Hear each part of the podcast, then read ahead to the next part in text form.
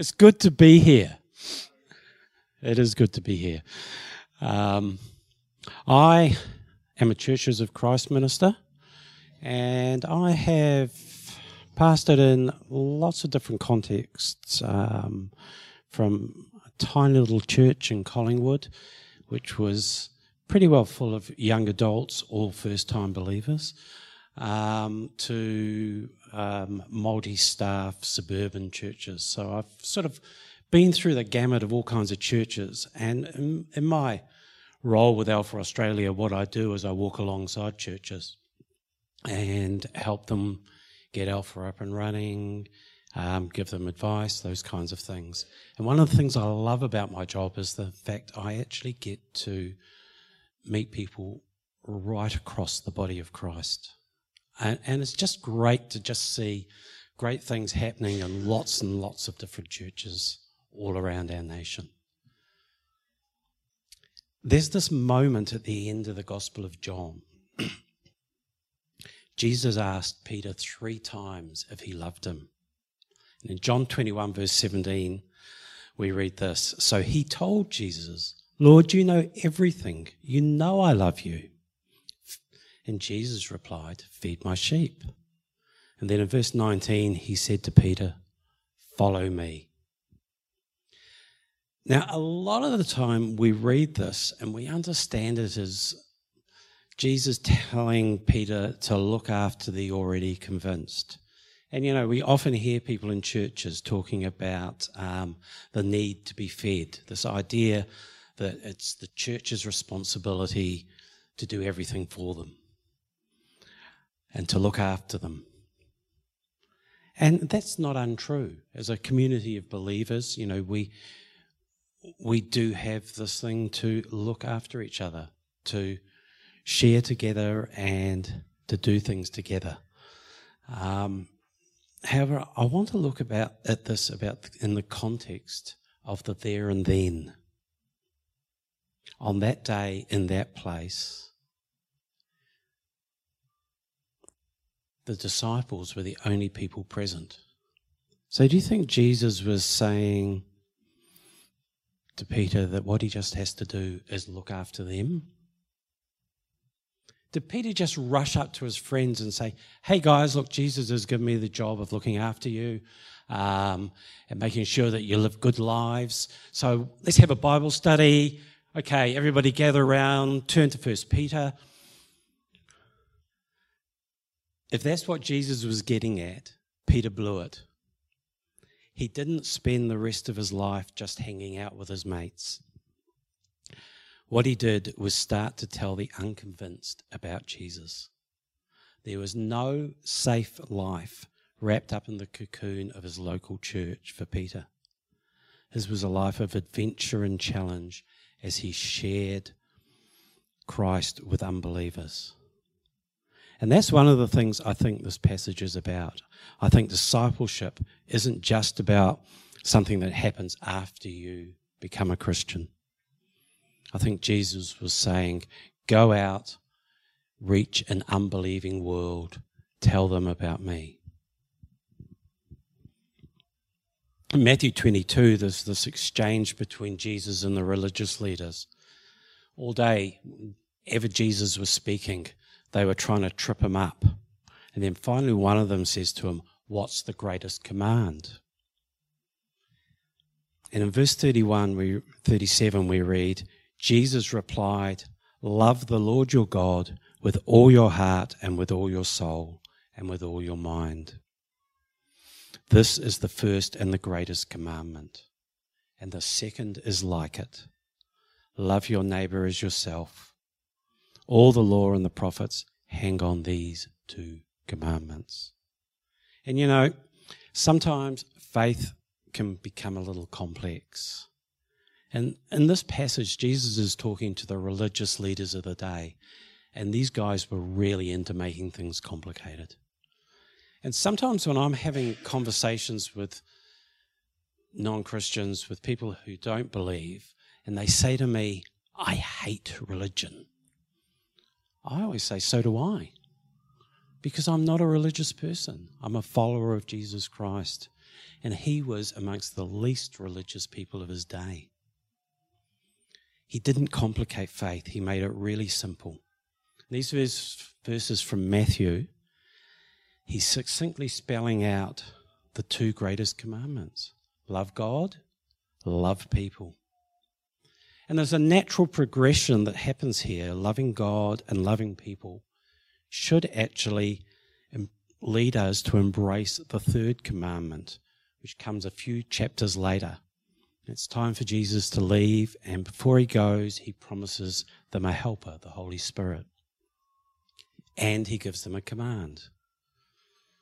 Therefore, go and make disciples of all nations, baptizing them in the name of the Father and the Son and the Holy Spirit, and teaching them to obey everything I have commanded you. And I'm surely with you always to the very end of the age.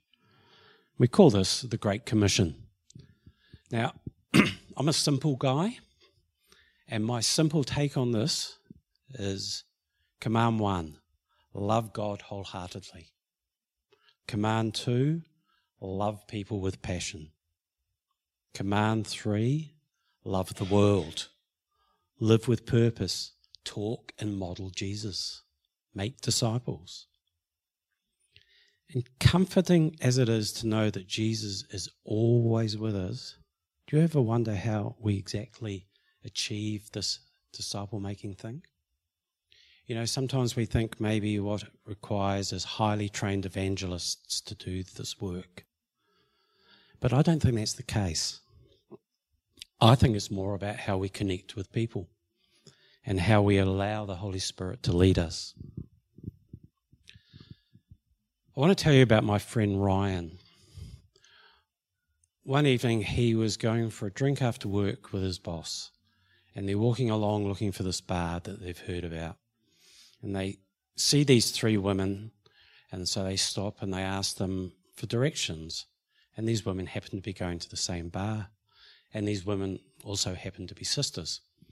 And so they're walking along on their way to the bar, and someone asks Ryan what he does. And he says, well, I work in the construction industry, and I'm a part-time pastor. They carry on, they get to the bar, and they're still talking together. They're ordering drinks. And someone says, what's the best thing that's happened to you this year? And one of these women says to her sister, the best thing that happened to you was you met that guy. You should leave your husband for him. So this woman turns to Ryan and says, well, you're a pastor. What do you think? So there's a lot of responses Ryan could have made here. But what he actually did was he just talked to her for a few minutes about a biblical perspective of marriage. And then he told her about this thing called the marriage course, which is actually an Alpha thing. And it's a thing where basically couples go out, have a meal together, all couples sitting at separate tables. They have a meal. They watch a video, and there's pauses in the video for them to discuss things from the video. So he tells her all about that, said that could be a really helpful thing, gives her his card, says to her, I will help you find one that's near you if you would like. See, this woman, she had a basic knowledge of Christianity, but she'd never before thought that Christianity actually had anything to do with her life. And now she's wondering. We've got no idea what she's going to do with this conversation. But Ryan was just obedient to the promptings of the Spirit. And he just talked with her openly and honestly and in a non-religious way. And believe me, there are a lot more people out there like her. There's also a staggering number of people who have no real understanding or knowledge even of God. People who have grown up in an environment where basically they default to being an atheist because that's all they know. That's what they're told. They've never researched to get to be an atheist. They just think Well, I've been told there's no God, so that's it.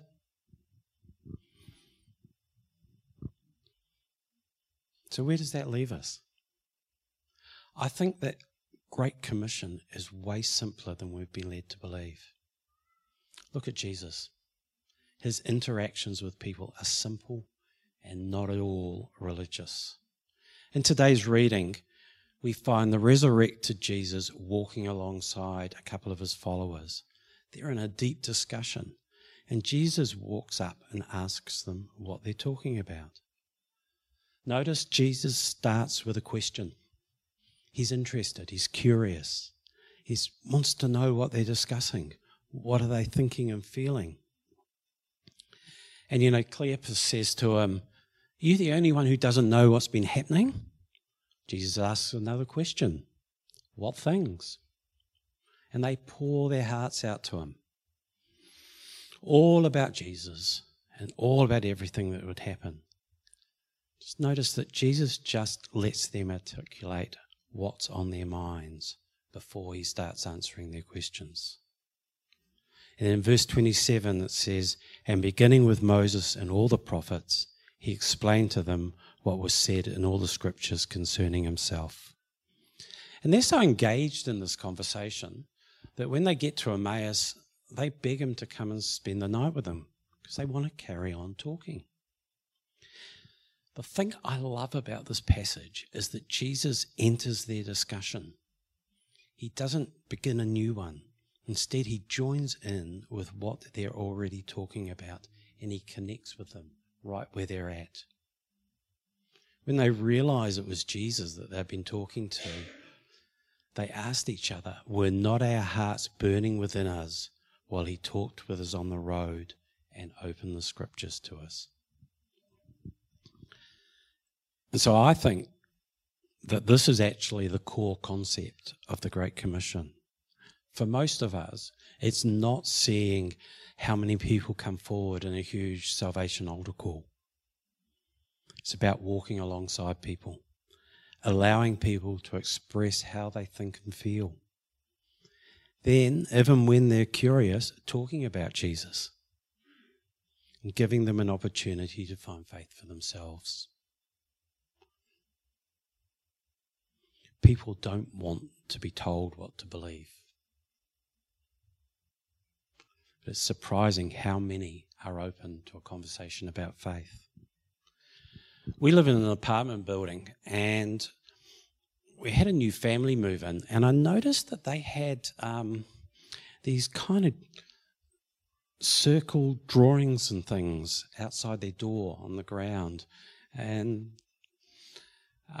it looked like it was some kind of chalky type something or other that was made by them, and I'm curious as to what this is.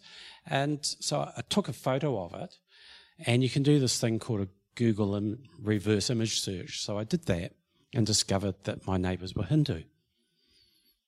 So I see the husband of this household quite frequently, and you know, we usually have a little bit of conversation, and it's usually been around lockdown and working from home, which is the predominant conversation that everybody's been having, really. But just recently, he's talked a little bit about what he believes, and I've talked a little bit about what I believe. It's a work in progress. We'll just keep walking alongside him.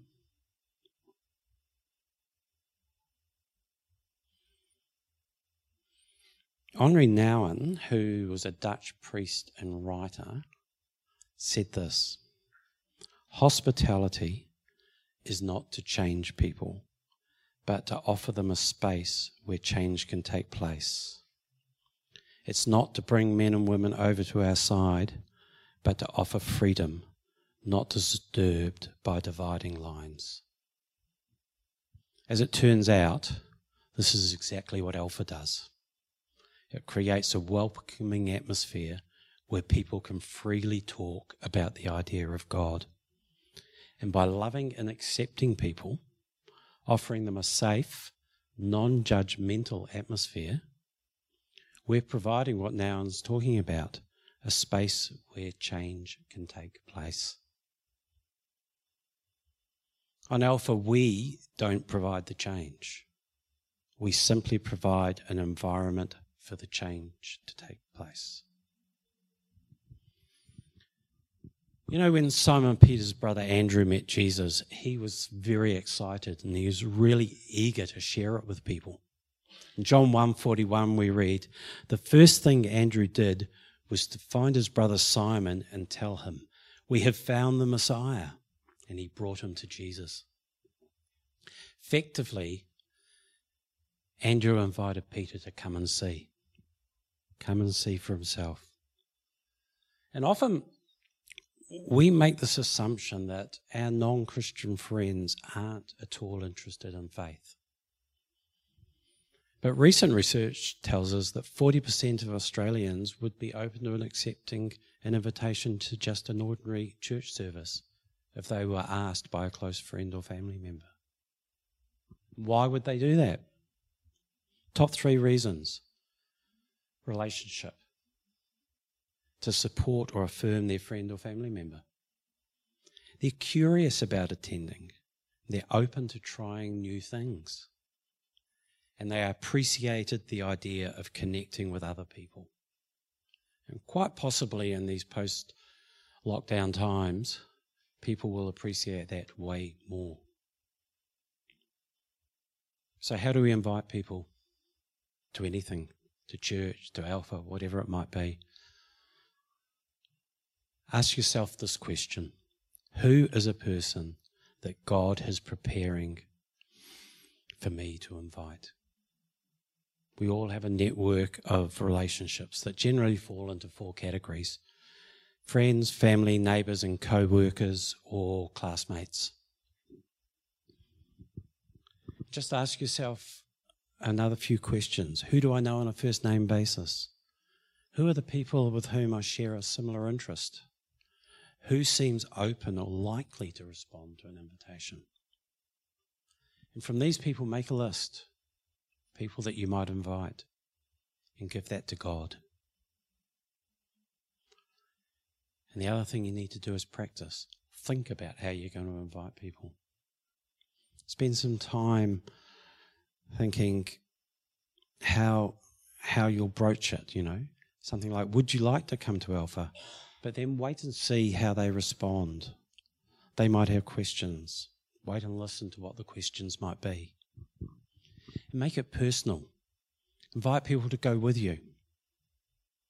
Make it interesting. You know, it's not, oh, look, we've got this thing happening. It's called Alpha. I don't know whether you'd be interested. You might be. Yeah, I mean, you could come if you want to. You know, it's like, we've got Alpha starting. I'm going to check it out. Do you want to come with me?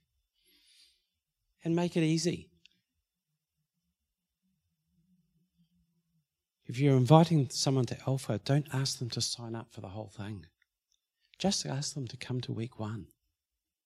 No strings attached. And just say, I'm going to check it out. Do you want to come along? And make it clear. Make sure you've got some kind of printed information that's got the dates, the time, the location. God is always at work in people's lives, and he often directs us to people. If you're willing and prepared, there are all kinds of opportunities, and all we need to do is ask God to open our eyes. He can help us see opportunities to invite people that might come through daily conversations in shops, at school, at work, at the hairdresser.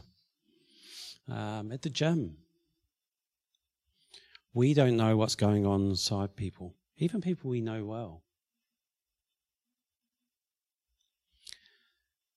1 Corinthians 3:6 says this, I planted the seed, Apollos watered it, but God has been making it grow. So neither the one who plants nor the one who waters is anything, but only God who makes things grow. When we get a yes, we might be reaping the work of someone who's actually been asked before by somebody else. When we get a no, we could be actually planting for somebody else to reap. A lot of the time we struggle because we haven't got over the last time someone said no to us. But the reality is that we most likely will get more no's than yeses. What do you think the biggest barrier to inviting someone to church or to Alpha is? Anybody know? Yeah. Fear. It's fear. What if they say no? Here's a thought. Goes against almost everything our culture teaches us. It's okay to fail. It's very sad this week to hear of two great cricket legends pass away. But I was actually planning to talk about Shane Warne this morning, so I am for a moment. Shane Warne is generally regarded as one of the greatest test match bowlers of all time. Okay? He's bowled around 40,000 balls, 708 test match wickets. Do you realise that that's 39,292 balls of failure? Man, that's like a wicket every 55, 56 balls, you know? But it does keep going, doesn't he? God sends Moses to Pharaoh 10 times before he lets the people go. A record company executive told the Beatles that they had no future because guitar bands are on the way out. And my favourite is this one. C.S. Lewis received over 800 letters of rejection before he sold a single piece of writing.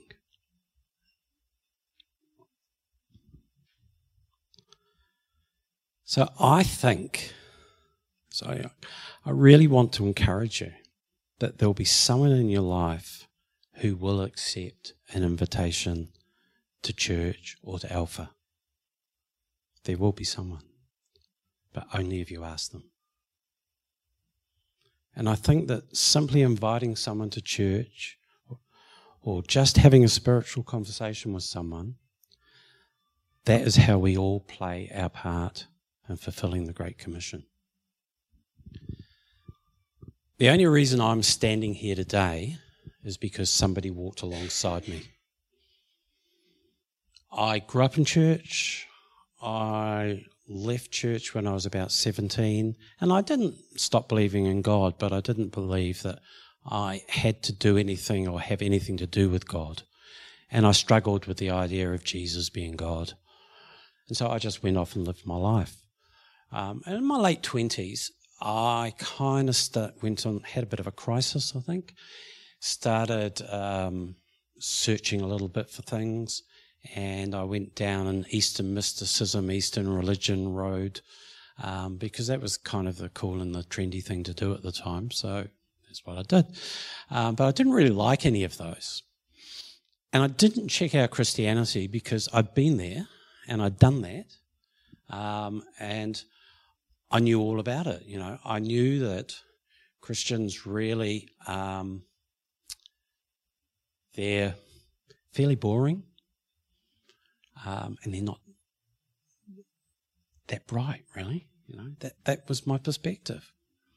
But then a work colleague started to engage me in conversations about faith. Now, this was before Alpha even existed. But actually, what they did was actually what really happens on Alpha, because they told me what they believed in and they let me tell them what I believed in. They never argued with me. They were always gracious. And it was really messing with me because they were quite intelligent and very engaging. They weren't this sort of slightly dull, disinteresting person that I had pegged Christians to be. So I thought, okay, I need to investigate Christianity. And in those days, when you wanted to do some research, you had to go to a thing called a library. And so I did that. And so I did a bit of research. And then I started going to church. And I was this sort of secret churchgoer. And I didn't tell anybody I was doing it. Certainly didn't tell my colleague. And I had a strategy. I would walk into church at the very last minute, just after it had started, and I'd walk out just as it was finishing. That way I didn't have to talk to anyone. Then one week I kind of messed it up, and I walked in, and about halfway down the aisle there were half a dozen people, one of whom was the minister, and they all turned and looked at me and welcomed me. And it was like I had nowhere to go. I was trapped by these kind people. And so I attended the service. I wasn't really too sure what was going on, but yeah, it was right. The people were really nice, and I thought, actually, these people are really, really nice people. And somebody said to me, so what brings you here today? And when I was leaving, I'm thinking, what does bring me here today? Why have I come? Why is this happening? And I'd started to ask myself this question, is this all true? Is all this stuff real? And I was going, God, actually, I think I want to believe this. So anyway, I confessed to my colleague that I'd been to church, and they just asked, are you going back? And I said, I don't know, I'm not sure. It's a bit weird. And they said, well, I'll come with you if you want me to. Which I realised later, it was actually quite a sacrifice for them to give up their own service and come to this rinky-dinky little, very tiny church with me. But they did that, and then I started to have a few meetings with the minister and started to get a little bit more of an understanding of things. And then one day, my colleague just looked at me and said, is there anything that would prevent you handing your life over to God right now? And there wasn't. So I am so grateful that someone took the time to walk alongside me. So grateful, in fact, that we'll have been married 32 years this November. Yeah. So my challenge to you and to me today is, who are these people in your lives? And what are you doing in helping them come and see? Let me pray.